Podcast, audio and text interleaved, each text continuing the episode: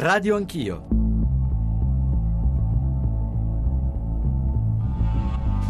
L'anno 2014, il giorno 22 del mese di febbraio, in Roma, il dottor Matteo Renzi, Presidente del Consiglio dei Ministri. Giuro di essere fedele alla Repubblica, di osservarne lealmente la Costituzione e le leggi e di esercitare le mie funzioni nell'interesse esclusivo della Nazione.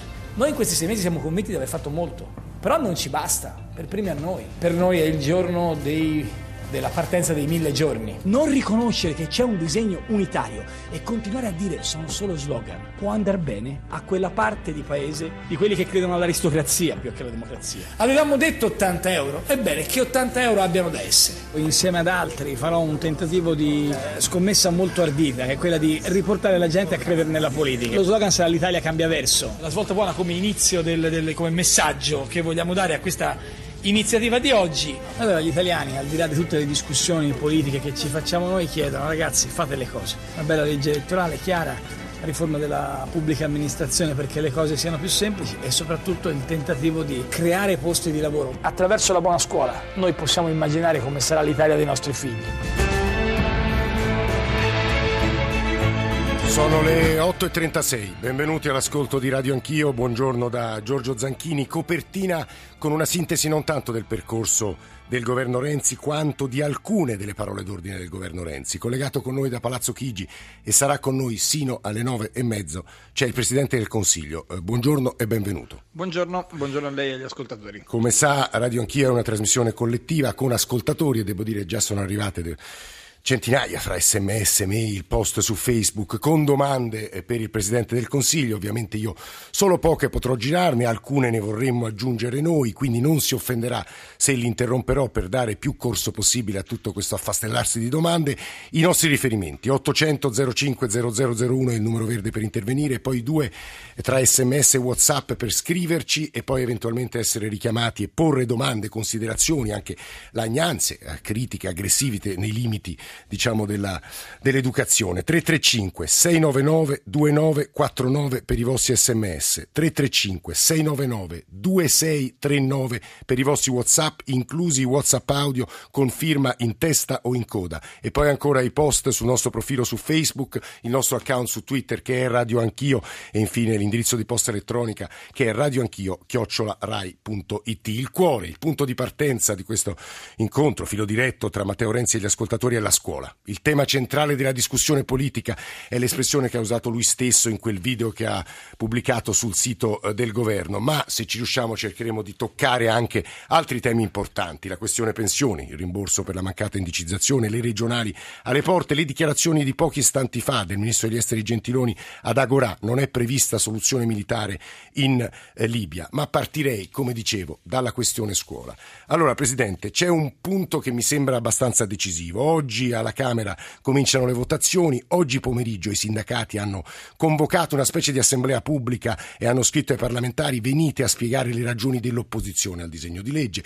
Lei in quel video ha provato a spiegare quella legge, quella riforma, la buona scuola, ha anche ammesso forse c'è stato un mio errore di mancata comunicazione. Quel video però c'è stato, la comunicazione lei l'ha portata avanti e tuttavia la protesta continua, se non aumenta, addirittura 600 e rotti mila persone sono, hanno aderito a quello sciopero e lo stesso Speranza ha detto è una protesta di massa. Forse non sarà che è sbagliata la riforma, Presidente?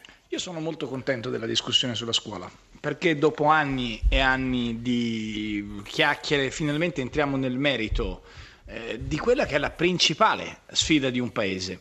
Eh, intendiamoci, l'Italia ha tantissime qualità, tantissime potenzialità, però l'Italia sarà come faremo, l'Italia dei prossimi vent'anni sarà capace di vincere le sfide o incapace di vincere le sfide sulla base di come andrà il lavoro sulla scuola. Allora, dare centralità alla scuola è fondamentale.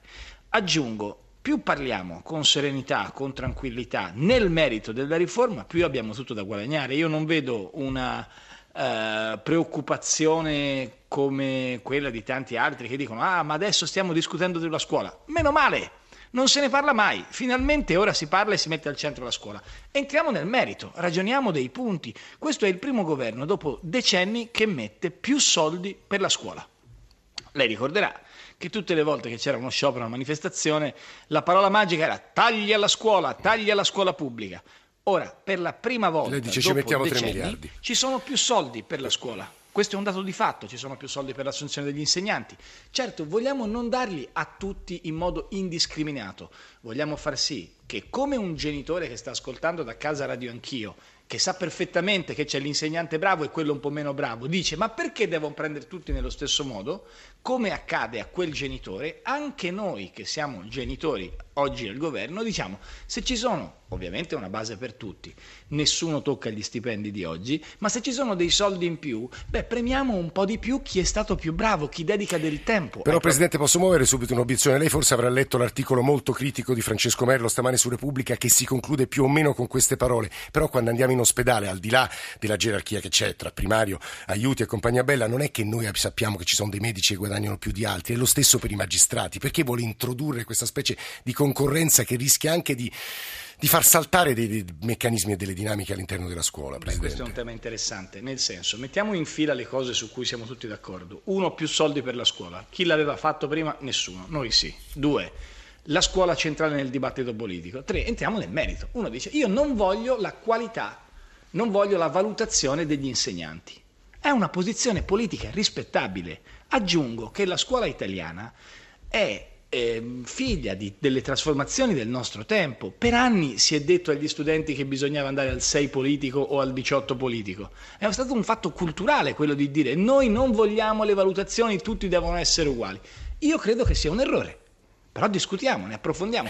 Perché un insegnante oggi non deve essere messo nelle condizioni, ad esempio, di avere più soldi per la formazione? Noi stiamo mettendo più soldi agli insegnanti sulla formazione, sia nel fondo unico che viene implementato di 40 milioni, che dando a ciascun insegnante una card per 500 euro per Per fare quello che voglio, so, No, comprare per libri, fare andare a teatro, vogliono, eh, eh, diciamo, non cinema, andare a eh. fare la spesa, però Eh. per andare a comprare un libro, certo, perché per un insegnante un libro, anche se è un libro di poesie o è un libro di, che, che magari non è adatto Mm. all'insegnante, che non è il libro di testo di quell'anno, è però un modo per allargare il cuore, andare a ascoltare, mh, che posso dire, il concerto del Sì, di, questo di- di siamo- d'accordo. Ho capito, ma sono cose enormi. È la prima volta Però che il Presidente accade. le dice stiamo discutendo, ma mercoledì si vota, la discussione è finita. Se mi permette, sono molto felice che se qualcuno dica che si è fatto troppo piano. Noi siamo partiti a settembre con la discussione sulla scuola. Se finalmente i media dedicano spazio a questa discussione, io sono felice, ma io sono partito da settembre a fare la campagna di ascolto. Vogliamo rinviare ancora? Vogliamo continuare a sprecare il tempo? Per carità di Dio, eh, il Parlamento è sovrano. Questa non è la legge elettorale dove, essendo di fronte a una discussione con il Parlamento, io ho detto prendere o lasciare. Io qui sono per ragionare del futuro dei miei figli, mi sta a cuore sta cosa. C'è una classe politica che finalmente dice il futuro dei nostri figli è più importante delle beghe de- della- de- degli addetti ai lavori. Però entriamo nel Allora, merito. Presidente, ecco, entriamo nel Entriamo merito, nel merito della discussione perché questa riforma della scuola si può, tutto si può discutere, cambiare, ma se vent'anni fa la riforma berlingueriana metteva al centro la parola autonomia, Eh. la vogliamo fare questa autonomia Eh, o no? Vediamo che cosa è disposto a modificare eh, nel merito. Facciamolo però con gli ascoltatori e con Marco Lodoli. Buongiorno Lodoli, benvenuto. Buongiorno a tutti voi. Lodoli è uno scrittore, romanziere, ma ha anche scritto molto di scuola, ma soprattutto ha insegnato, insegna in un liceo, in licei di frontiera, di periferia, difficili. E allora la domanda le farei di che cosa ha bisogno a suo avviso la scuola italiana e che cosa sta sbagliando, se ci sono a suo avviso degli errori nella buona scuola e il progetto del governo Renzi. Lodoli. Dunque, io sì, ho anche un po' partecipato alla, così, all'ideazione della buona scuola, quindi ho seguito un po' il percorso. Ci sono dei punti dolenti, stando dentro la scuola, che mi sembrano quelli che fanno più male. Uno, e questo abbiamo detto tante volte, questo potere esagerato dei presidi che conducono la nave della scuola, ma uno spera che siano Cristoforo Colombo, ma potrebbero essere anche il comandante Pazzo. Insomma, quindi ci vuole una cosa più collegiale e questo mi sembra che su, su questo punto anche anche Renzi sia d'accordo ormai, insomma, per le decisioni non può essere tutto in mano al preside. L'altro punto, quello che preoccupa gli insegnanti, ovviamente è capire chi è dentro e chi è fuori da queste 100.000 o 160.000 col prossimo anno assunzioni, no? Perché in questo ginepraio di concorsi, abilitazioni, GEASIS, insomma, tanti elenchi di, di vario genere, a volte la distanza tra chi entra e chi è fuori è quasi impercettibile, quasi incomprensibile. E chi è fuori addirittura ha paura di rimanere fuori per sempre, di non avere più nemmeno quella, quella precarietà del lavoro che c'era fino adesso. Ecco, su questi due punti bisogna fare maggiore chiarezza. Presidi e precari sono i due punti, tra l'altro, contestati. Aspetti soltanto un secondo, Presidente, faccio sentire anche Roberto, il primo degli ascoltatori che spero sia una lunga teoria. Roberto, buongiorno. Roberto. Roberto non c'è. Allora leggo il suo messaggio. Ho visto il vostro palinsesto per domani. Sono un insegnante precario delle graduatorie ad esaurimento. Vorrei eh, capire che cosa accade alla mia categoria perché io rischio di rimanere fuori e soprattutto ci sono migliaia e migliaia di abilitati che non verranno assunti dal cosiddetto piano di assunzioni, le 100.000 previste dal governo Renzi. Presidente. Allora, andiamo nel merito. Lodoli dice due cose che sono sacrosante. Da un lato c'è una preoccupazione sul ruolo dei presidi perché nel momento in cui fai l'autonomia delle scuole è chiaro che viene un po' meno il potere del, nelle mani delle circolari burocratiche del Ministero e si decide sul singolo territorio, sulla singola scuola, sul singolo istituto. Ed è chiaro che nel singolo istituto le responsabilità e anche le valutazioni dei presidi sono più importanti di quelle di prima. Cosa prevedeva il progetto originario e come è stato modificato? Noi davamo tre compiti al preside uno di valutare i professori, sì. cioè quei 200 milioni, aggiungo, in più che abbiamo messo sul merito nella scuola, davamo il compito al preside di eh, decidere come, come, dividerli tra i professori, anche in lavori di gruppo. Stato, mh, mm, abbiamo accolto una, diciamo, la preoccupazione di cui si è fatto interprete anche Lodoli questo, nel, nel, primo intervento che ha fatto, dicendo, beh, allora troviamo delle forme diverse, affermiamo il principio che è giusto che ci sia più denaro per chi è più bravo, ma diamo la valutazione non al singolo preside che altrimenti diventerebbe una sorta di, di, di, di ehm, potere assoluto, diamolo in questo caso a un nucleo tecnico di valutazione aperto anche ai genitori e agli studenti. Poi anche su questo si sta discutendo, sì. vedremo dove andremo a finire, ma il concetto è che ci deve essere una valutazione, non deve essere solo del preside. Primo punto, quindi l'abbiamo modificato. Secondo punto, il preside come responsabile del chiamiamolo, ora si chiama progetto dell'offerta formativa, sì, a me off. piace chiamarlo mm. progetto educativo, però chiamatelo come volete, sì. non è un problema di, di, di, di, nomi, di sigle. Sostanzialmente questo progetto veniva approvato dal preside, cioè il preside per la sua scuola, avendo ascoltato ciò che pensa il territorio, ciò che pensano le associazioni, diceva questo è il documento finale, l'abbiamo cambiato, abbiamo detto che non è più il preside, sono i rappresentanti del consiglio d'istituto, cioè professori, famiglie, studenti, personale non docente e anche il preside che ha il compito di proporlo, il collegio dei docenti lo elabora e il consiglio d'istituto lo approva. Su questi due punti mi sembra si sia fatto un passo in avanti. Eh. C'è un punto ulteriore e cioè chiarito che si entra a scuola con il concorso, così ci allarghiamo al secondo punto e anche alla domanda di Roberto, chi decide chi va quest'anno diciamo, dei nuovi a fare il, eh, lo spezzone o l'intera cattedra della terza A eh. Eh, al latino. In passato si ricorrevano agli strumenti delle graduatorie. Tu hai due punti perché sì. hai fatto un corso di formazione, talvolta farlocco, talvolta da discutibile. Domani, da, domani. da domani uno dice: non è che il preside chiama chi vuole a insegnare. Dentro l'albo dei professori con un, una procedura trasparente, con un colloquio, il preside dice io per questa scuola in terza tra i professori che ho a disposizione preferisco che mi faccia lui la terza A e mi segua latino lui e l'altro mi segua Questo un progetto. Questo come sai è un punto contestatissimo Presidente, lo sì, leggevo anche stamani su lettere di insegnanti sui giornali. Benissimo, ma stiamo parlando di una... come posso dire, eh, tutto è contestato nella vita ma dopo anni in cui nessuno parlava di scuola, avendoci messo più soldi per la scuola, più soldi per gli insegnanti, più soldi per l'edilizia scolastica, una riorganizzazione del sistema, se questo è l'unico punto di discussione, per carità di Dio, parliamo di tutto, ma non ci prendiamo Presidente, in giro. Perché non, non riesce ci... a passare questo messaggio? Ma mi perché? scusi, guardi, io ricevo, ho ricevuto da ieri l'altro 7417 lettere di professori. Le dico che la mia impressione è che parlando, dialogando, ascoltando ci sia un diverso atteggiamento da parte delle persone. È chiaro che io per primo dico, ragazzi, mm, dovevamo spiegarla meglio, dovevamo discutere meglio, ma è un fatto positivo che si possa adesso ragionare e discutere. Quelli che dicono, ah, ma stiamo litigando sulla scuola, viva Dio! Meno male che stiamo parlando della scuola. Non ne parla mai nessuno. Sono decenni Ho che capito, nessuno parla della mancano scuola. due giorni all'approvazione, io torno su questo punto. Guardi, Eh. come lei sa, finché non superiamo il bicameralismo perfetto, è c'è il cosa che Senato, intendiamo. quindi C'è il Senato, è poi c'è di nuovo la Camera. No, non è che è lontano, è che però a un certo punto non si può aver paura della discussione. A me fa piacere che adesso mi parlino di scuola. È da settembre che io chiedo alle trasmissioni televisive e radiofoniche parliamo di scuola e mi viene detto no. C'è da parlare di altro. E devo dire che sulle altre cose, la legge elettorale, l'organizzazione dello Stato. Si è parlato, ma di scuola meno. Presidente, eh, la- scuola lasciamo interessa. la parola a altri due ascoltatori. No, Francesco... mi scusi, Sì. no, se no poi eh, capisco di essere lungo, ma eh, se vogliamo entrare nel Poi merito non possiamo fare... due. Vada, vada, vada. No, no, no, io non è che non voglio parlare, voglio dirle la risposta alla cosa di Lodoli e di Roberto. Robe- Cosa sono queste GAE, gradatorie a esaurimento? Cosa sono gli abilitati, la seconda fascia, il TFA?